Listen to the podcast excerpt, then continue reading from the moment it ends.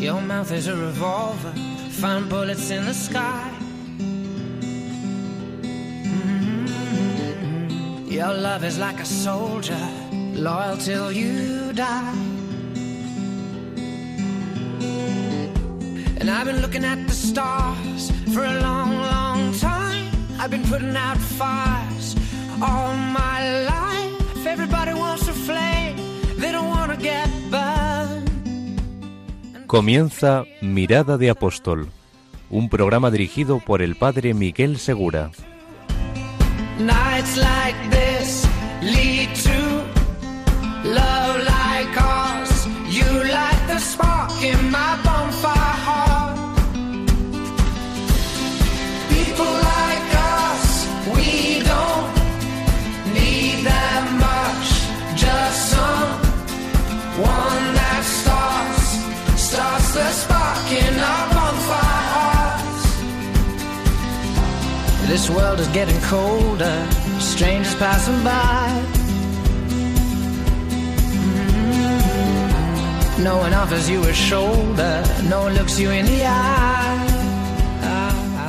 Muy buenas noches y bienvenidos a un nuevo programa de Mirada de Apóstol. Hoy sigue siendo domingo, todavía es domingo el día en que Jesucristo resucitó de entre los muertos, pero también era domingo el día en que el Espíritu Santo, el Espíritu de Jesucristo, la unión del Padre y del Hijo, llenó los corazones de los apóstoles y les transformó en eso, en apóstoles, en anunciadores del amor de Dios que habían conocido en Cristo. Así que comenzamos este programa pues pidiendo para todos los oyentes que el Espíritu Santo nos transforme en lo que cada cristiano debe ser, también un apóstol de Jesucristo allí donde nos haya puesto. Y hoy estamos haciendo el programa desde un lugar muy especial porque nos encontramos en el noviciado de la Legión de Cristo en Navacerrada. Y la verdad es que aquí en Navacerrada hace frío y ha nevado, pero estos novicios que tengo aquí delante conmigo tienen el corazón muy ardiente y nos van a ayudar a hacer este programa sobre la mirada de apóstol que debe tener todo cristiano.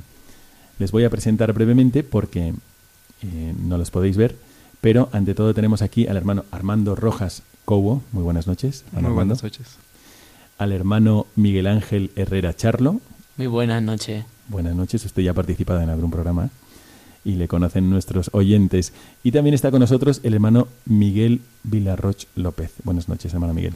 Buenas noches, padre. Bueno, así que estamos el padre Miguel Segura, un servidor, el hermano Miguel, el hermano Miguel y para despistar, el hermano Armando. Somos tres Migueles y un Armando. Bueno, quedaos con nosotros y dentro de un momento comenzaremos nuestro programa con la mirada al presente y escucharemos a nuestros contertulios.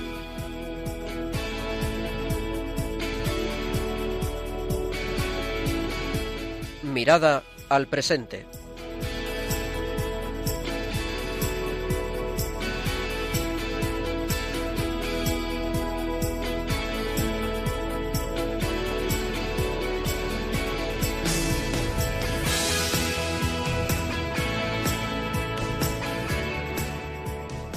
Ya estamos en este primer momento de nuestro programa y voy a presentaros un poco mejor a los novicios que nos acompañan hoy. Los novicios son aquellos jóvenes que están comenzando su formación dentro de una congregación y en este caso estamos en la congregación de los legionarios de Cristo. Está ante todo el hermano Miguel Herrera Charlo. Buenas noches, hermano Miguel. Muy buenas, padre. ¿De dónde es usted? Yo soy de Sevilla. ¿Y cuántos años tiene? 19. 19 años. Bueno, el hermano Miguel Villarroch López, ¿de dónde es? Soy de Castellón, padre. Aquí mandamos un saludo a su familia. ¿Cuántos años tiene? 19. ¿Y el hermano Armando? Hermano Armando Rojas Cobo, ¿de dónde es? De, de México, nací en Puebla, pero vengo de la ciudad De y México. tengo 27 años. 27 años. Bueno, está, están con nosotros prácticamente recién entrados al noviciado el hermano Miguel Villarroch y el hermano Armando. Y en cambio el hermano Miguel Herrera, ¿cuánto tiempo lleva usted? Un año y tres meses, pues así. Muy bien. Bueno, vamos a preguntarles sobre su vida antes de ser novicios y mm, qué apostolados han ejercido como cristianos de, de- de a pie, digamos, cuando estaban en, en sus familias y en sus colegios o en sus trabajos. También han tenido ocasiones para vivir la vocación apostólica de todo cristiano. Como sabéis, es el bautismo el que nos capacita para anunciar el amor de Dios en Cristo. Y todo cristiano, todo cristiano, al recibir el bautismo, recibe esta vocación también de anuncio del Evangelio, porque cuando tienes una buena noticia no te la puedes callar. Y esto lo hacemos todos en la medida en que Dios mismo nos va permitiendo con las circunstancias que pone en nuestra vida. Vamos a preguntarle al hermano Armando, que acaba de llegar de México, ¿qué apostolados ha hecho antes de entrar al noviciado de los legionarios? Bueno, yo estaba en la Universidad de Anáhuac ayudando en tres apostolados que se llama Switch, BU y Luz en la calle. A ver, eh, cuéntenos un poco porque Switch y BU no nos suenan. Una luz en la calle puede uno más o menos entender, pero Switch y BU, ¿en qué consistían? A ver, voy a empezar por Switch, que es el más sencillo de explicar. Se, se trata de un retiro para jóvenes de tres etapas, ¿no? La primera etapa es un retiro de un día, donde vas, hab- el padre predica y tienes un primer encuentro con Cristo. La siguiente etapa es durante todo el semestre, eh, se van dando cursos sobre los diez mandamientos y termina, eh, justo acabando el semestre, con un retiro caminata a la montaña, donde también se va predicando y se termina con convivencia entre todos, es mixto, entonces ese es Switch. Ajá. Muy bien. Eh, y esto, bueno, es una buena idea. Esto se podría hacer en, en cualquier parte. Y en la Universidad de Anáhuac, ¿cuántos alumnos tenían? En el retiro, bueno, es... normalmente la primera etapa es abierto para todo el mundo. Llegaban a ir 40, 50. Ujú. Eh, y la condición para ir a la caminata era haber estado en todo el camino. Entonces sí llegaba a haber mucha gente porque querían hacer la expedición. Ah, Y bien. es parte de, eh, de, de varios, o sea, lo llevan varios jóvenes en, en la universidad, entonces estaba- Es muy interesante. También aquí en España hemos conocido experiencias muy atractivas de retiros que entre jóvenes tienen mucho éxito y que, ¿por qué no? Esto es una forma también muy buena de hacer apostolado, invitar a este tipo de retiros. Bueno, eh, está también este otro apostolado que usted mencionaba que se llama BU. BU, es ¿no? un Es como compromiso. ser tú, Sí, tal cual, ser auténtico. ser auténtico. Es un compromiso para jóvenes también de vivir sus vivir en su vida con sus valores cristianos, Mm. de divertirse, de salir a fiestas, pero siempre siendo ellos mismos, nunca perdiéndose, eh, buscando formarse como católicos, entonces también se dan cursos de teología del cuerpo, es irte formando, ir viviendo tu vida con tu con ese compromiso católico. Ujú. Pero alegre, con garra y, Sí.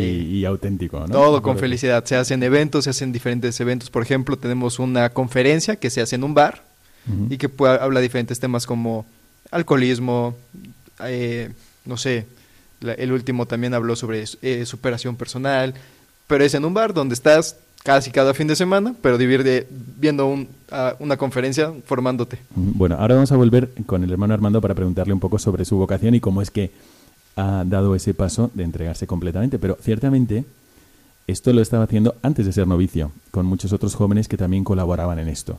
Ser joven no es un impedimento para el apostolado, al contrario, es precisamente una, una cualidad que, por otro lado, es pasajera porque se deja de ser joven, pero es una cualidad estupenda para hacer apostolado en el día de hoy. Así que si hay algún joven escuchando, también puede preguntar al Espíritu Santo, ¿y tú qué quieres de mí? Bueno, pero vamos a pasar al hermano Miguel Villarroch López, que entró al noviciado hace unos meses apenas, y antes también en Castellón hacía algunos apostolados. ¿Qué hacía usted, hermano Miguel? Pues así lo, lo más destacado fue salir algunos fines de semana a repartir bocadillos por la noche a los pobres y en Navidad íbamos con guitarras y panderetas y les cantábamos villancicos. Les repartíamos pues también eh, sopa caliente. ¿Esto dónde lo hacía? En el contexto de que en una parroquia, en un movimiento, en un grupo. Sí, había un sacerdote en un pueblo vecino de, que se llama Bechí y había estado antes de párroco en Castellón y conocía mucha gente allí. Entonces venía muchas veces el padre Alex a, a Castellón los fines de semana para repartir bocadillos con un grupo de familias. Bueno, pues desde aquí le mandamos un gran saludo al padre Alex. Alex. Muy bien. Bueno, pues ¿hizo algún otro apostolado alguna vez con los jóvenes o alguna actividad apostólica? También eh, hicimos alguna obra de teatro por Navidad para, de la parroquia sobre la propia Navidad. En lugar de la homilía en la parroquia, pues hacían la, la obra de teatro para mostrar un poco a los niños más pequeños toda la historia. ¿Y qué le tocaba a usted hacer ahí? Hombre, pues pasé, pasé por todos los papeles, porque desde empecé muy pequeño haciendo de pastorcito y terminé haciendo del rey Herodes. El rey Herodes. Bueno, Y de San José también, eso hay que dejarlo claro. o para compensar. También. Muy bien. Bueno, bueno pues eh, otra experiencia más de apostolado de un joven que colabora con su párroco y también con sus amigos, tratando de vivir este impulso interior del Espíritu Santo que nos lleva a una caridad real que se traduce en obras. Bueno, qué interesante. Es algo que también que se puede hacer y además ahora que estamos ya casi por comenzar el Adviento, pues es algo que se puede ir preparando también con grupos de jóvenes y en parroquias, etcétera. Bueno, vamos a darle la palabra al tercer Miguel de este programa, si me incluyo, que es el hermano Miguel Herrera Charlo. Bueno, hermano Miguel, ¿usted qué apostolados hacía antes de ser novicio? Pues eh, yo Que tenía... no estaba eh, como ahora en Navacerrada entre la nieve, ¿no? Sino que estaba más bien en un lugar más cálido, Sí. en Sevilla. Pues tenía ahí un grupo de, de jóvenes, más jóvenes que yo, o sea, de 13, 14 años, de las que yo era como su responsable, no sé, como el que les ayudaba, ¿no? El grupo de... ¿Cómo se llamaba? ECID. Decir, sí, han venido aquí en algún otro programa también para hablar de, ¿Y qué actividades hacían, por ejemplo? Pues un día, pues eso, íbamos a las casas de, de algunos barrios pobres a repartir comida.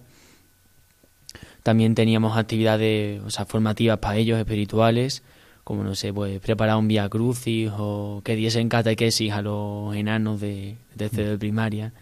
¿Hizo alguna vez algún otro tipo de apostolado? Pues también participé alguna vez en un teatro benéfico también. No era de la Navidad, en este caso era más profano, pero Bueno, estos novicios actualmente, ustedes tres están haciendo el noviciado que ya se sabe que es un momento de, de formación espiritual donde se busca un contacto personal con Jesucristo y una transformación interior en Jesucristo. Y precisamente a esto queríamos dedicar el programa. Es decir, hacer apostolado y ser cristiano para seguir igual no tiene ningún sentido. Acercarte a la Eucaristía y a los sacramentos para seguir siendo el mismo no tiene ningún sentido. Entonces, la misma vida cristiana implica una transformación. Es una transformación que, sí, nos pide ser colaboradores, pero el, ac- el actor principal es el Espíritu Santo, que con su gracia nos va transformando.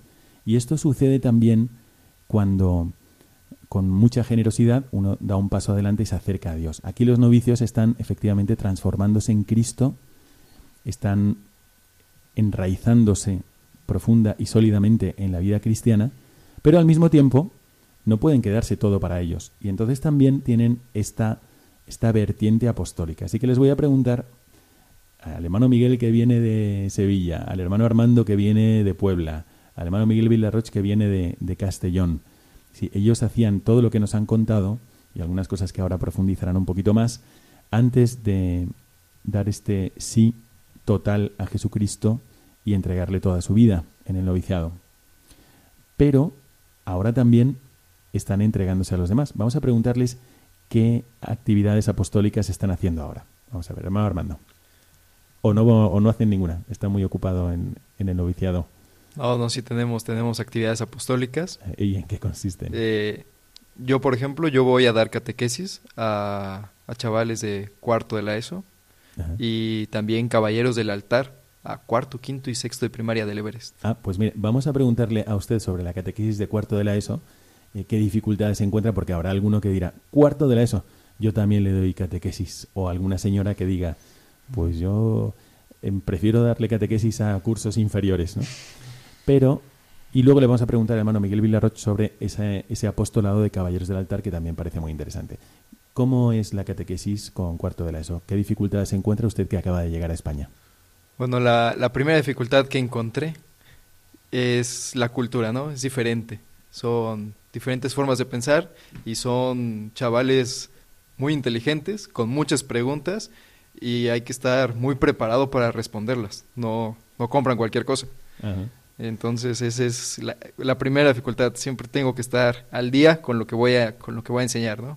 Sin embargo, usted no entró en el noviciado directamente después del bachillerato, sino que estaba ya en la universidad y trabajando. Sí, sí. ¿Qué trabajé. carrera estudió?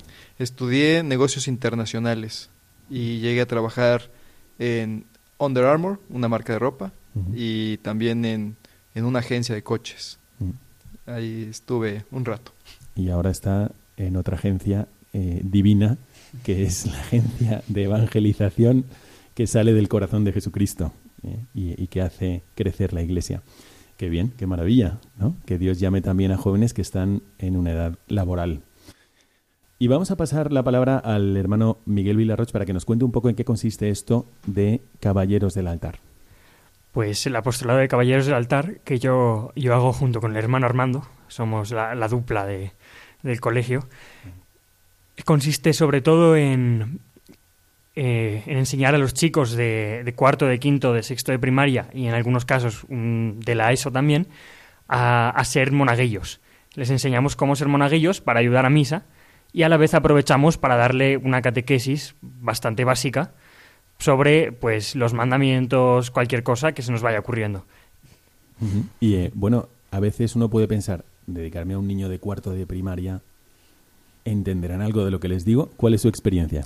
Que no, que, que no entienden nada. O sea, es que a ver, les pregunta, les explicas algo y te preguntan siete veces lo mismo de maneras diferentes.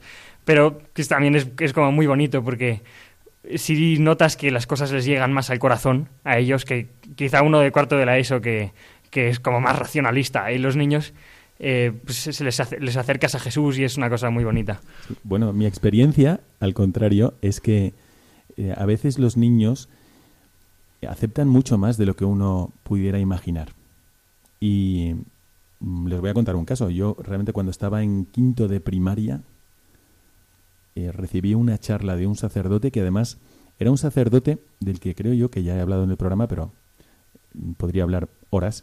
Un sacerdote irlandés que sería todo lo contrario de la persona atractiva por su forma de predicar. Era monótono, no elevaba la voz, hablaba español con un fuerte acento y me acuerdo que se sentó en la mesa y era bajito y movía los pies, columpiaba los pies, ¿no?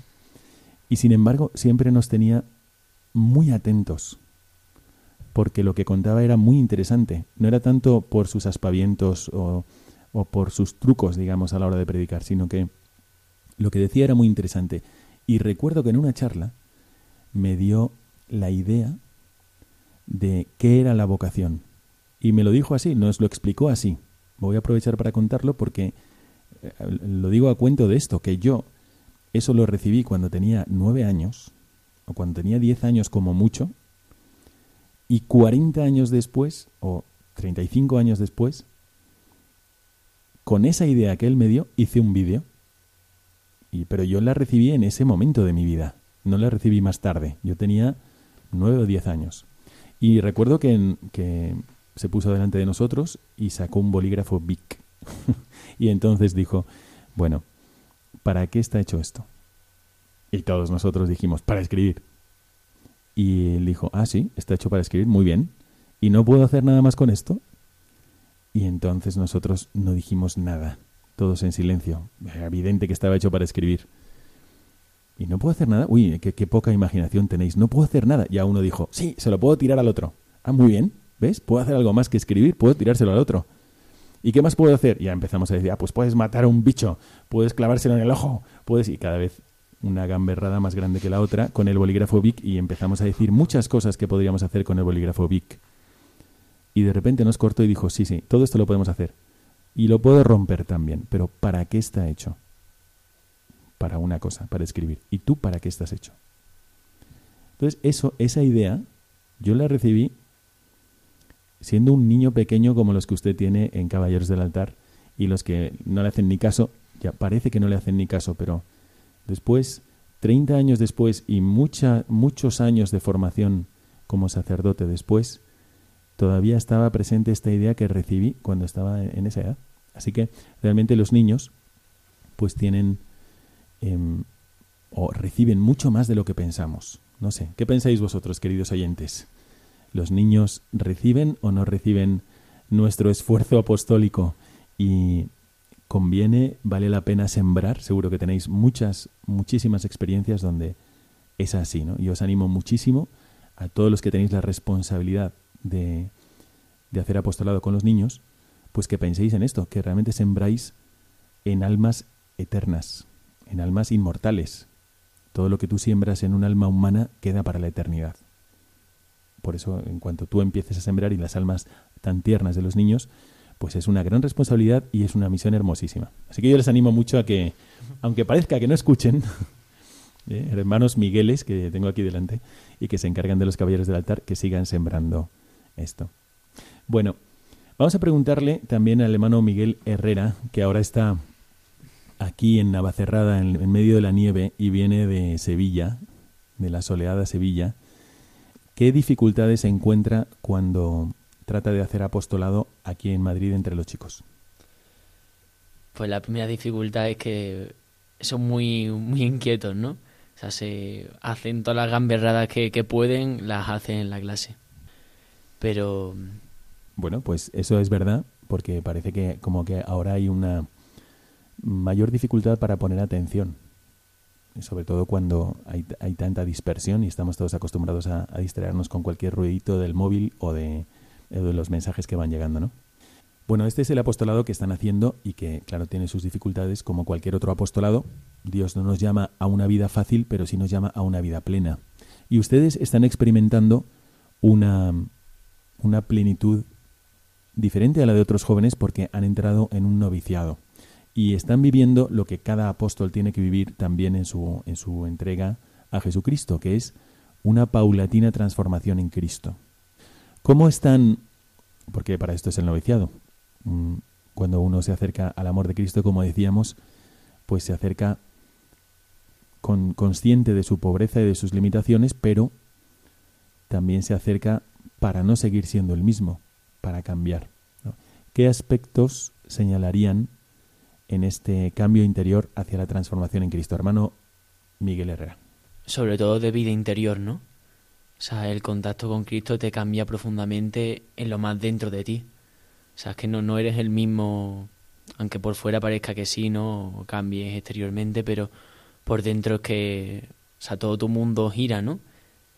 Pero no gira alrededor de ti, contigo en el centro, sino con Cristo. Y ya no es una vida, no sé, tú solo apagado, sino que es una vida con Él.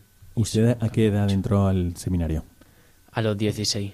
Entró al seminario menor. Sí, Entonces no aquí en Navacerrada, no, en, en Valencia. en Valencia. Bueno, y desde ese momento, esa transformación que usted dice de, de vida interior, em, ¿cómo la ha vivido? Porque me imagino que se referirá más a, a una vida de oración. ¿Cómo viven la vida de oración los novicios? Tenemos muchos momentos de, de adoración, de contacto con Dios, muchos momentos en la capilla, pero en general es que todo el noviciado es encuentro con Cristo, todo el noviciado es eh, vida de oración, ¿no? Que cada actividad, aunque hagamos estudio, apostolado, juego, todo es con una finalidad y es para acercarse más a Jesús, para tenerlo más cerca de él. Aquí en el noviciado, cuando entras sobre la puerta, está la frase Christus vita vestra, que Cristo sea vuestra vida, ¿no? Y efectivamente no se puede llegar a, que Cristo sea la propia vida si no hay una vida de oración intensa. Pero uno que nos escuchara pensaría, bueno, pues entonces qué, qué aburrimiento la vida de novicio. Todo es oración, eh, como si no se pudiera respirar. ¿Es así, hermano Armando? Eh, la verdad, no, la verdad es que eh, parece que la oración puede llegar a cansar en algún momento, pero es lo que, lo que vas recibiendo en cada momento te va dando más fuerza y eso, irse configurando con, co- eh, configurándose con Cristo, eh, también te lleva a salir de ti, ¿no? Entonces, aquí tenemos muchos momentos muy divertidos. eh, con los hermanos, siempre estamos intentando servir al otro, ayudar al otro, si alguien está mal, lo, lo, lo, apoyamos. La verdad es que es, es to- toda una experiencia muy diferente a la, a la del mundo. Yo, yo que llevé ahí, estaba, estuve mucho tiempo allá afuera, donde te sientes pleno, te sientes bastante feliz, nada falta, es, es, es tienes el, el amor de tus hermanos, el apoyo de tus superiores, también el cariño de, de, de todos. La verdad es que Bueno, es... usted estuvo fuera, vamos a, usted ha entrado a los 27 años, Efectivamente. ¿no? Entonces, efectivamente, tenía la vida resuelta y tenía su trabajo y tenía su, eh, su proyección a futuro. ¿Qué es lo que le hizo pensar en entrar al noviciado? Vamos a hacer una ronda a los tres, que nos digan, eh, que respondan esta pregunta. A mí me pasó que siempre me estaba preguntando qué más hay. Entonces estaba en el trabajo y ve- veía futuro y decía, ¿y qué más? ¿Qué más? Como que nunca parecía, nunca había una respuesta, siempre quería más, ¿no? Una familia y después de eso qué y después de eso qué. Y en algún momento eh, alguien me planteó la pregunta, "Ey, ¿no has pensado en, en ser sacerdote? Y yo, y después que, y ahí encontré la respuesta, es cuando encontré a Dios, es como, pues eso es todo. Y ahí fue donde me decidí. Mm. Oh, qué interesante. Y hermano Miguel, ¿usted por qué decidió entrar al noviciado? Bueno, pues yo desde muy pequeño que tenía inquietud de prácticamente desde que yo recuerdo. Entonces, pues fue un poco ir madurando a lo largo de, de todos estos años, bueno, todos estos 18 años, ir madurando la, esta inquietud, y manteniéndola, el fuego encendido con, con actos, eh, pues a través de la misa, domingo, retiros y todas estas cosas. Y pues al final Dios te va poniendo los medios, ¿no? Yo tampoco había pensado en un principio en los legionarios, pero como que mi vida fue, fue yendo para allá y como que Dios fue poniendo todas sus, sus cosas para que, ir dirigiéndome hacia allá. Y yo me fío de él. Bueno, ¿Y hermano Miguel Herrera? ¿Por qué decidió usted entrar al noviciado? Yo, si Dios existía, pues yo quería estar lo más cerca posible de Dios. O sea, que yo decía, bueno, pues yo le quiero, yo quiero amar a lo más grande que haya. Entonces, pues si Dios está, Dios está, existe, Dios está aquí, pues, o sea, yo le tengo que entregar todo, ¿no? ¿Cómo me voy a reservar algo al que me ha amado tanto, al que es un, un grande? Bueno, pues yo creo que esto hay que verlo con mucho respeto, pero usted tenía 16 años cuando entró al seminario. ¿Cómo experimentaba usted eso a los 16 años? ¿Lo experimentaba así tal cual? No, me, ¿O, lo, lo sintió a los 16 años? no fue a los 16 propiamente cuando sentí esto, sino más bien a, los a los 13 años. O sea, ahora le pongo yo palabras, pero la experiencia fue esa realmente. Bueno, eso realmente hay que, hay que respetar estas experiencias porque la misma Biblia nos habla de Samuel a los 12 años o nos habla de David, eh, que también fue elegido rey de Israel a los 12 años, y realmente Dios puede, es tan libre de llamar a quien quiera cuando quiera, ¿no? Y está, eh, efectivamente, eh, a veces en la universidad llega algún chico y dice, yo llevo sintiendo inquietud por el sacerdocio desde que recuerdo, y, y realmente como una algo que está ahí o detrás de la oreja o, o dentro del corazón, ¿no? Pero lo sienten y en algún momento aflora, como ha dicho el hermano Armando. Bueno, voy a, a preguntarle sobre este ambiente que a mí me ha impresionado mm, todos los días que he podido venir al noviciado y hoy que nos hemos quedado aquí en medio de la nieve, pues el ambiente de caridad. Vamos a preguntarle al hermano Armando sobre este ambiente de caridad que es propio del apóstol y que, que tiene que ser un rasgo distintivo de todo apóstol, pero al mismo tiempo es el punto de, de llegada o el punto hacia donde nos lleva la transformación personal en Cristo.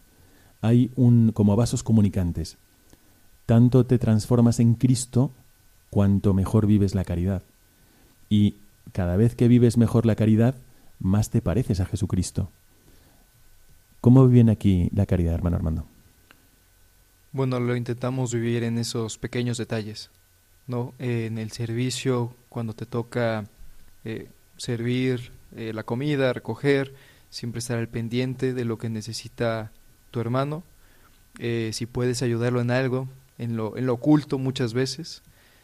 Intentamos enfocarnos tal vez no en cosas muy grandes, pero en esos pequeños detalles. La caridad oculta, entonces. Mm. Interesante. ¿Y usted se ha sentido acogido ahora que ha venido desde México aquí? Bueno, es una pregunta retórica porque veo que está la mar de contento, pero ¿cómo ha sido la llegada aquí? La verdad es que me sentí muy acogido. La primera semana fue todo un cambio cultural. Eh, el clima, me, me habían prometido sol y llegué y hacía frío. Pero la verdad es que con el apoyo de los hermanos, los consejos, siempre el buen humor, nunca faltaba ahí eh, un chiste de un hermano mexicano que también tenemos que, que ayudaba a recordar, como que, ah, bueno, Ah, a dar fuerza. Entonces, la verdad es que muy acogido y, y- y me adapté muy rápido por ellos, porque ellos me, me- me acogieron con mucho cariño. mm, Qué interesante. Bueno, hemos llegado así al final de nuestra, nuestra primera parte del programa, esta mirada al presente. Aquí, aquí delante de mí, eh, con vosotros, están estos hermanos novicios, legionarios de Cristo, el hermano Miguel Vilarroch López, de 18 años, que acaba de entrar, ya tiene 19 años, el hermano Miguel Herrera Charlo, de 19 también, 19, y el hermano Armando Rojas Cobo, de 27 años. Bueno, ambos han compartido la experiencia de esta paulatina transformación en Cristo que experimenta todo apóstol y que lleva como por dos raíles que son la oración y la caridad te acerca más a una forma de ser de Cristo. Gracias por haberlo compartido y por haber contado sus experiencias apostólicas. Quedaos con nosotros porque ahora nos acercamos a la segunda parte de nuestro programa, esta mirada al magisterio.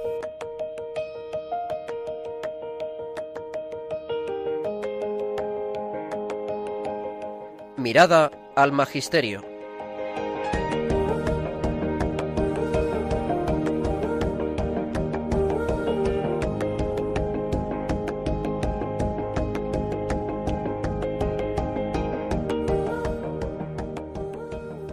Estamos ya en la segunda parte de nuestro programa, esta mirada al magisterio, y hoy hemos elegido, con los novicios legionarios que nos acompañan, una homilía mm, que predicó su santidad el Papa Emérito Benedicto XVI en la Semana de Oración por la Unidad de los Cristianos, y que nos habla de esta transformación personal en Cristo, muy apropiada para lo que estamos tratando hoy. Esto, esta actitud del apóstol que es un querer identificarse cada vez más con Cristo, querer transformarse más con Cristo. Vamos a pedirle al hermano Miguel Vilarroch López que nos lea este párrafo y después lo comentamos y también lo podéis comentar vosotros a través del correo del programa mirada de apóstol arroba radiomaria.es.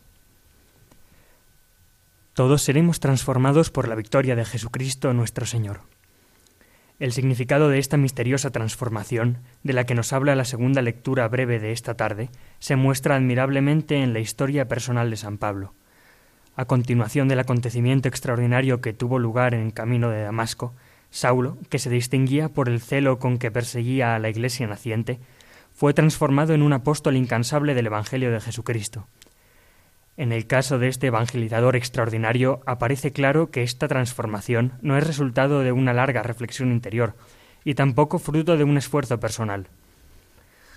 Es ante todo obra de la gracia de Dios que obró según sus caminos inescrutables. Por ello, San Pablo, al escribir a la comunidad de Corinto algunos años después de su conversión, afirma, como hemos escuchado en el primer pasaje de estas vísperas, por la gracia de Dios soy lo que soy, y su gracia para conmigo no se ha frustrado.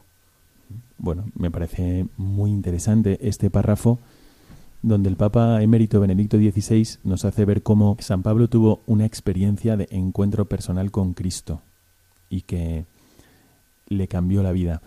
Es verdad que a veces lo imaginamos como San Pablo a caballo yendo a Damasco y de repente un golpe, un golpe, un caer del caballo por una luz muy grande. Bueno, en el Evangelio no aparece el caballo, en, en el Nuevo Testamento no aparece el caballo, aunque lo representan así, podría haber sido así, tranquilamente. Y es verdad que es un encuentro personal con Cristo en medio de la humildad, porque es bautizado por aquel a quien él iba a arrestar. Y como estaba haciendo con otras familias, personas, mujeres, niños, con todos, este era San Pablo. Y este primer encuentro con Cristo le transforma. Lo que no sabe la gente es que después de esto San Pablo se fue al desierto y prácticamente tuvo un noviciado. San Pablo se fue a meditar sobre el misterio de Cristo que sí había encontrado por gracia de Dios camino de Damasco. Pero es verdad que no le disparó inmediatamente a una actividad frenética, sino que le fue llevando a, a un profundizar cada vez más el misterio de Cristo. ¿Qué le sugiere a usted esta reflexión del, del Papa Emérito Benedicto XVI, hermano Armando? Bueno, eh, como, como acaba de mencionar, padre, este irse dos años a, a conocer a Cristo, ¿no? Que es lo que estamos haciendo aquí. Es ese profundizar en su amor, ese es buscar la voluntad de Dios y formarnos y prepararnos para cuando pase este tiempo salir y, y ser apóstoles. Pero es imposible predicar el amor de Dios si no lo conoces. Entonces aquí estamos conociéndolo cada vez más, profundizando, conociendo a Cristo como persona viva en nuestra, en nuestra vida. Pues que envidia y encomiéndenos para que todos podamos hacer esta misma experiencia, conocer a Cristo en el Evangelio y en el Sagrario experimentalmente, profundizar en su amor y practicar también, como veíamos antes, no solamente profundizar su amor, sino practicar su amor para luego poder predicar su amor, ¿no? Profundizar para practicar, para predicar. Bueno, qué buena vida de los novicios, yo sería novicio toda mi vida. Bueno, y le vamos a pedir al hermano Miguel Herrera que nos lea el siguiente párrafo del Papa Emérito Benedicto XVI. Además, considerándolo con atención la vicisitud de San Pablo, se comprende cómo la transformación que él experimentó en su existencia no se limita al plano ético, como conversión de la inmoralidad a la moralidad, ni al plano intelectual, como cambio del propio modo de comprender la realidad. Se trata, más bien, de una renovación radical del propio ser, similar por muchos aspectos a un volver a nacer. Bueno, qué interesante que el Papa comente esto. Le voy a pasar la palabra al hermano Miguel Villarroch, pero antes me gustaría eh, comentar que este es el, el, tono de este programa. Mirad, encontrar, encontrarse con Cristo para que sea algo anecdótico y pasar de largo, ¿qué sentido tiene? Encontrarse con Cristo para que se transforme tu vida, eso sí tiene sentido. Y por eso Jesucristo nos habla de nacer de nuevo, como aquí dice el Papa, mirad lo que Jesucristo había anunciado a Nicodemo, hay que nacer de nuevo en el Evangelio de San Juan. Resulta que Pablo lo vive así. No solamente es un, bueno, voy a ser mejor, sino no, ahora soy otra persona. Hermano Miguel Villarroch. A mí me, me, ha llamado mucho la atención, ya en el texto anterior, cómo el Papa resalta que no se trata de una reflexión de San Pablo de, sí mismo que reflexiona y decide cambiar de vida, ni, ni es un esfuerzo personal que él hace a través de la forja de los hábitos y tal para cambiarse, sino que es, es pura gracia de Dios y así lo expresa el mismo San Pablo. Y luego la trascendencia de esta transformación. Como que San Pablo solo no habría sido capaz de transformarse a sí mismo tanto como la gracia de Dios con su, con su permiso logra. Esa, esa transformación tan grande que, que, es que no es el mismo, ha vuelto a nacer. Y, eso me parece que resalta mucho el Papa. Es muy importante tener esto en cuenta porque a veces podemos desear ser otras personas, pero es que no está a nuestro alcance. Nosotros podemos colaborar con la gracia de Dios. Y cuando yo deseo ser otra persona, ser una persona mejor, mejorar en, en lo que sea, eh, si yo lo intento solo con mis fuerzas, eso no se puede. Puedo mejorar algo, pero por poco tiempo. En cambio, si yo simplemente me dedico a decirle que sí a Dios, decirle que sí a la gracia de Dios, entonces es tan transformante como el pedazo de arcilla en manos del alfarero. Sigo siendo la misma arcilla, pero se incorpora sobre mi vida toda la sabiduría del alfarero. Entonces esto es lo que están haciendo aquí los novicios, en realidad. Ahora que lo pienso, pues esta transformación interior por la gracia es simplemente seguir diciéndole que sí a Dios. ¿No? Esto es cuando hablo con los jóvenes y, y los jóvenes raramente están satisfechos de su vida. Raramente están contentos de su vida están buscando, es que yo debería cambiar esto, a lo mejor alguno de los que nos estáis escuchando, yo debería cambiar esto, no debería ser así, estoy un poco harto de esto, voy de mal en peor. Cosas así son habituales en las mentes de los jóvenes. Se esfuerzan por cambiar y no pueden. Se dan cuenta de que es como tratar de mover una pared. Pero al mismo tiempo no están contando con Dios.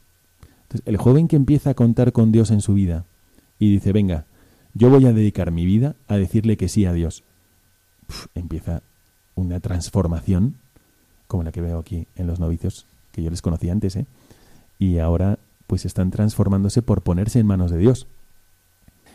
Yo creo que a lo mejor gastamos mucho tiempo y muchas energías en vivir diciéndole que no a Dios.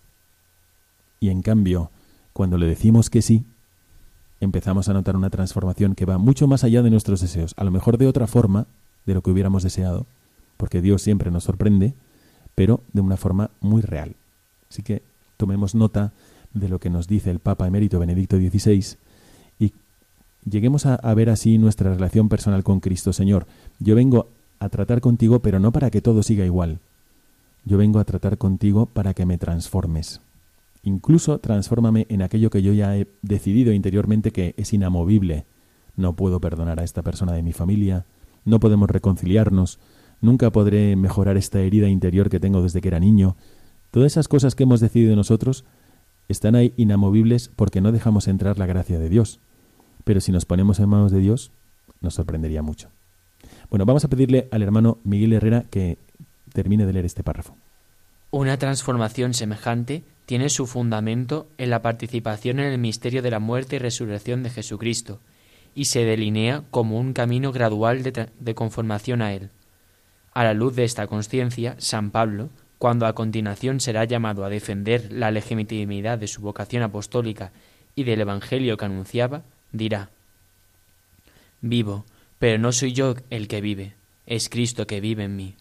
Y mi vida de ahora en la carne la vivo en la fe del Hijo de Dios, que me amó y se entregó por mí. Bueno, me parece una forma muy bonita de ir concluyendo esta segunda parte de nuestro programa, pero antes le voy a pasar la palabra al hermano Armando, porque en realidad los novicios es lo que están tratando de hacer. Vivo, pero ya no vivo yo, es Cristo quien vive en mí. Hermano Armando. Eh, justamente esa frase es la que me quedaba pensando, cómo en el noviciado, de alguna forma, vamos dejando atrás es, ese hombre viejo para que Cristo resucite, ¿no? Que viva en nosotros. Y irnos formando, irnos dejando atrás para poder darnos a los demás. Es algo, algo que, me, que, me viene a la mente, ¿no? El, el, morir a uno para que Cristo viva, ¿no? Eh, eh, ¿no? Bueno, yo eh, me encantaría que vierais las caras de los novicios porque en realidad en, cada vez que vengo experimento esto. Todos buscamos la felicidad, pero nadie la encuentra o muy, muy poca gente la encuentra. Incluso nosotros mismos, cuando buscamos nuestra felicidad a toda costa, no la encontramos. En cambio, cuando entregamos la vida por algo que vale la pena, el rebote que te pega es una gran felicidad. Y esto es lo que se ve aquí en los novicios. A lo mejor este es el camino y este es el sentido de, de la acción de Cristo con los apóstoles que les pide déjalo todo, ven y sígueme. Porque Cristo lo que te propone siempre vale la pena. Y si tú entregas la vida por algo que vale la pena, vas a ser muy feliz. Entonces yo felicito a los novicios y les agradezco mucho que nos hayan acompañado. Pero tenemos que ir concluyendo ya esta segunda parte de nuestro programa, esta mirada al magisterio que hoy hemos dedicado al Papa Emérito Benedicto XVI y su homilía sobre en la semana de oración por la unidad de los cristianos, que tanto nos ha iluminado para hacer ver que tenemos que esperar y tenemos que pedir nuestra transformación personal en Jesucristo, cada vez más. Nunca llegaremos, nunca llegaremos a ser plenamente otros Cristos, pero la gracia de Dios nos puede asemejar cada vez más a Él. Quedaos con nosotros y vamos a pasar a la última parte de nuestro programa, una mirada al futuro.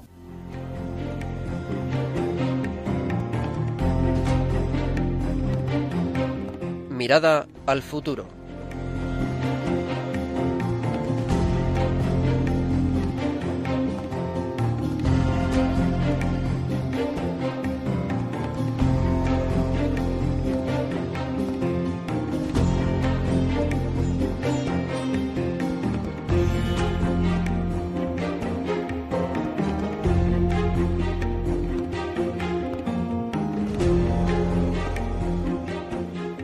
Comenzamos la última parte de nuestro programa con esta mirada al futuro y como sabéis, dado que la primera parte es para presentaros a alguien que está viviendo su vocación de apóstol de, de una forma concreta, y hemos visto ya muchas veces pues quien se entrega al apostolado en la catequesis, en las misiones, en la cárcel, en, entre los pobres, en la cultura, en la educación, en la familia.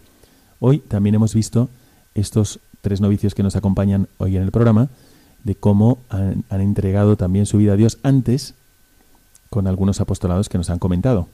La segunda parte de nuestro programa ha sido profundizar y comentar estas palabras del Papa Mérito Benedicto XVI sobre la transformación en Cristo. Y esta tercera parte, esta mirada al futuro, es más bien proponeros algo. Así que le voy a pedir a los novicios que, como son jovencitos, y aquí los tenemos de 19 años, dos de 19 años y uno de 27 años, vamos a pedirles eh, un consejo. ¿Qué recomendarían a, su antiguo yo? Por ejemplo, el hermano Armando, aquí tiene 27 años, que si ahora usted pudiera hablar con su antiguo yo, con su yo de 25 años, por ejemplo, por si hay algún chico de 25 años que nos esté escuchando, ya ha terminado la carrera, ya está trabajando, ya está ganando dinero, bueno, pero ahora usted es novicio, tiene 27 años. ¿Qué le recomendaría a su antiguo yo de 25 años? Bueno, ya después de hablar de todos los apostolados donde estuve, yo la verdad empecé muy tarde a hacer apostolado. Y lo que me hubiera recomendado es el dejar la flojera atrás, ¿no? Muchas veces por flojera nunca me animé a, ir a algún lado, me invitaban y yo la verdad prefería pasar el fin de semana viendo la tele. Y la alegría que sentí la primera vez que fui al apostolado y me pude entregar a otros fue increíble. Eso me llevó a buscar más y me metí a todos los que pude. Entonces eso recomendaría, que dejara, dejar, hubiera dejado atrás la pereza para hacer algo por los demás, porque siempre hay alguien que te lo agradece y lo que tú recibes es infinitamente mayor. Qué interesante, porque bueno, yo, yo le veo aquí bastante atlético, entonces no, no estaría solo viendo la tele durante los fines de semana, pero es verdad que la pereza puede frenarnos y no decirle que sí a Dios al apostolado que nos está poniendo delante. Bueno, vamos a pasarle la palabra al hermano Miguel Villarroch para que nos diga, y usted, usted ahora tiene 19 años, acaba de entrar al noviciado, ¿y qué le hubiera recomendado, por ejemplo, a su antiguo yo de 15 años, si se lo encontrara ahora mismo? Pues es una edad complicada, 15 años, pero yo primero de todo le habría, le habría dicho que pues, confiar en Dios, confiar mucho en Dios, porque hay veces que creemos que todo depende de nosotros y tengamos, tenemos que, esforzarnos por sacar cosas adelante y a mí me va mal y tal. No, confía en Dios, Él, él se encarga y sabe de tus problemas. Y, también que se, que se abriese más. Yo era una persona muy cerrada a, a, contar mis cosas. Y es muy importante tener a alguien de confianza con quien puedas hablar y, y abrirte y contarle tus problemas para que te pueda ir ayudando en todo esto. Me parece muy, muy interesante, porque no solamente porque puede haber jóvenes de 15 años que estén escuchando, sino también porque hay padres de familia, hay abuelos escuchando, y, de la misma forma que es importante que un joven se abra a los 15 años, también es importante que alguien le escuche. Y es importante que cuando nosotros escuchamos a los jóvenes, les veamos como ese, ese, ese cúmulo de grandes posibilidades buenas que pueden hacer y no solamente con los límites, porque a los 15 años que uno está ahí dejando la adolescencia o en plena adolescencia, precisamente es una etapa de la vida donde se define por lo que falta, ¿no? Lo que adolece tu vida. Y en ese momento necesitan un apoyo especial. Pero ha dicho otra cosa el hermano Miguel que voy a recalcar porque es una propuesta que os hacemos a todos, no solamente a los jóvenes, sino a todos, que es la confianza en Dios. Mirad, yo veo que desde que llegué a España para hacer apostolado, como sabéis soy español, pero he estado 20 años fuera de España, este es uno de los sentimientos más difundidos en, entre los jóvenes, que es una gran desconfianza, generalizada, una desconfianza entre ellos, entre amigos, entre novio y novia, ante los políticos, ante el futuro, ante el trabajo, ante el matrimonio, eh, como que está ahí como una sanguijuela, está la falta de confianza y está chupando fuerzas. Por eso el consejo que da el hermano Miguel Villarroch me parece muy importante, no solamente para vivirlo si eres un joven, sino para transmitirlo si eres un adulto. Y no hay nada que transmita una confianza mayor que la seguridad de la gracia de Dios, que va va a asistirte siempre y Dios nunca va a permitir que tengas una tentación más fuerte que, tú mismo. Siempre nos mantendrá protegidos. Dios no te lanza a una batalla para que fracases. sino para que triunfes en esta batalla de tu vida. Así que muchísima confianza en Dios. Ya nos han dado algunos consejos muy buenos el hermano Armando y el hermano Miguel Vilarroch y ahora le pasamos la palabra al hermano Miguel Herrera. Hermano Miguel, ¿y qué se aconsejaría a sí mismo, usted que entró a los 16 años al noviciado, al noviciado no, al seminario menor, pues qué se aconsejaría a sí mismo si se encontrara con usted mismo a los 16 años? ¿Qué le diría a su yo de 16 años? Pues yo lo tengo muy claro, le diría que saliese de la esclavitud. O sea, que saliese ya de la esclavitud, sí. Que, que fuese con Cristo ya. Porque, o sea, la vida pasa, ¿no? Y una vida sin Cristo, la verdad es que no tiene sentido. Porque después, una vez que se lo encuentra, dice, wow. O sea, realmente lo que yo vivía antes, no voy a decir que no era vida, ¿no? Pero o sea, pero no tiene nada que ver, ¿no? Porque cuando uno está con Jesús, de verdad que, que es entusiasmante la vida. No, no viene Cristo a, a eso, a, esclavizarnos, a, a, ponernos un montón de, de, reglas, de normas, de... No, sí, que lo que viene es hacernos felices, a, a abrirnos el mundo, a darnos una alegría que, que, nadie nos puede quitar. Porque cuando uno no está con Jesús, todo, o sea, todo, todo le derrumba, todo la apaga, lo ve todo, no sé, negro, de otro color, pero por eso, o sea, salir, salir y estar con él. Bueno, pues yo mm, tenemos que ir terminando el programa, pero quiero recoger estos consejos tan buenos que nos han dado con esta mirada al futuro como algo que podemos implementar en nuestra vida, actitudes que podemos decir, bueno, yo soy libre, por lo tanto yo puedo subrayar las actitudes que Dios me vaya iluminando que son importantes. Y gracias a estos tres novicios, pues a lo mejor podemos subrayar estas tres actitudes que nos han dicho. Por una parte, el hermano Armando nos decía Oye, vamos a, sacudirnos la pereza, la flojera, como decía él. Esto, como tú hagas esto, tu vida mejora sí o sí. Sacúdete la pereza. Qué, buena, qué buen consejo. Ahora que estamos terminando el año litúrgico, estamos terminando el, tiempo ordinario, la Iglesia nos hace reflexionar sobre las postrimerías.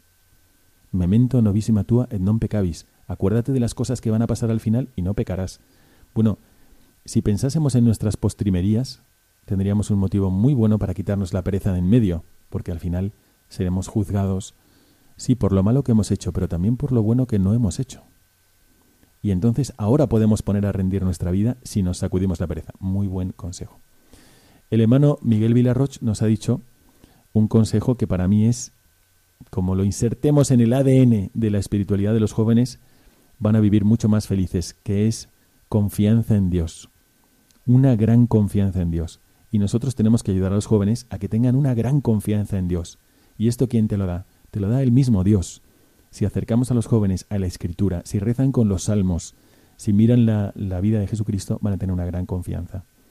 Y, bueno, un gran consejo que nos ha dado también el hermano Miguel Herrera, que es salir de la esclavitud ya para un joven de 16 años. Efectivamente, todo lo que sea un ídolo, el ídolo que tengas, que puedes estar esclavizado a pues a, la música, a un hobby, a un pecado, a un miedo, a una idea que tengas de ti mismo, todo eso te esclaviza y no te puede hacer feliz. Entonces, Jesucristo, que es la verdad, nos dice la verdad os hará libres, pues tenemos que acercarnos a Jesucristo.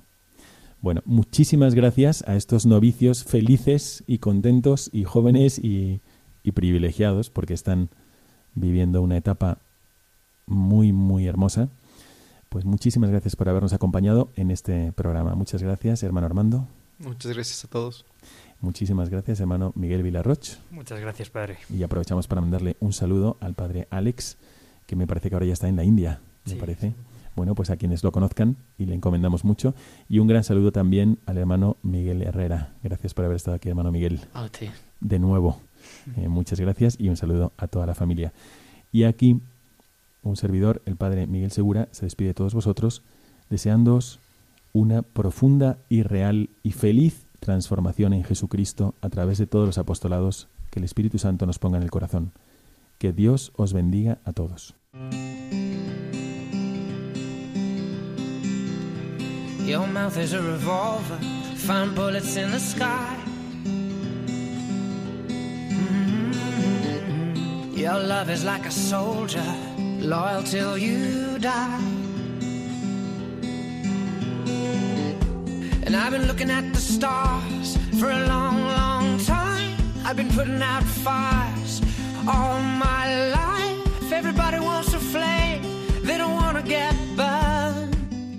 Acaban de escuchar el programa Mirada de Apóstol, dirigido por el padre Miguel Segura.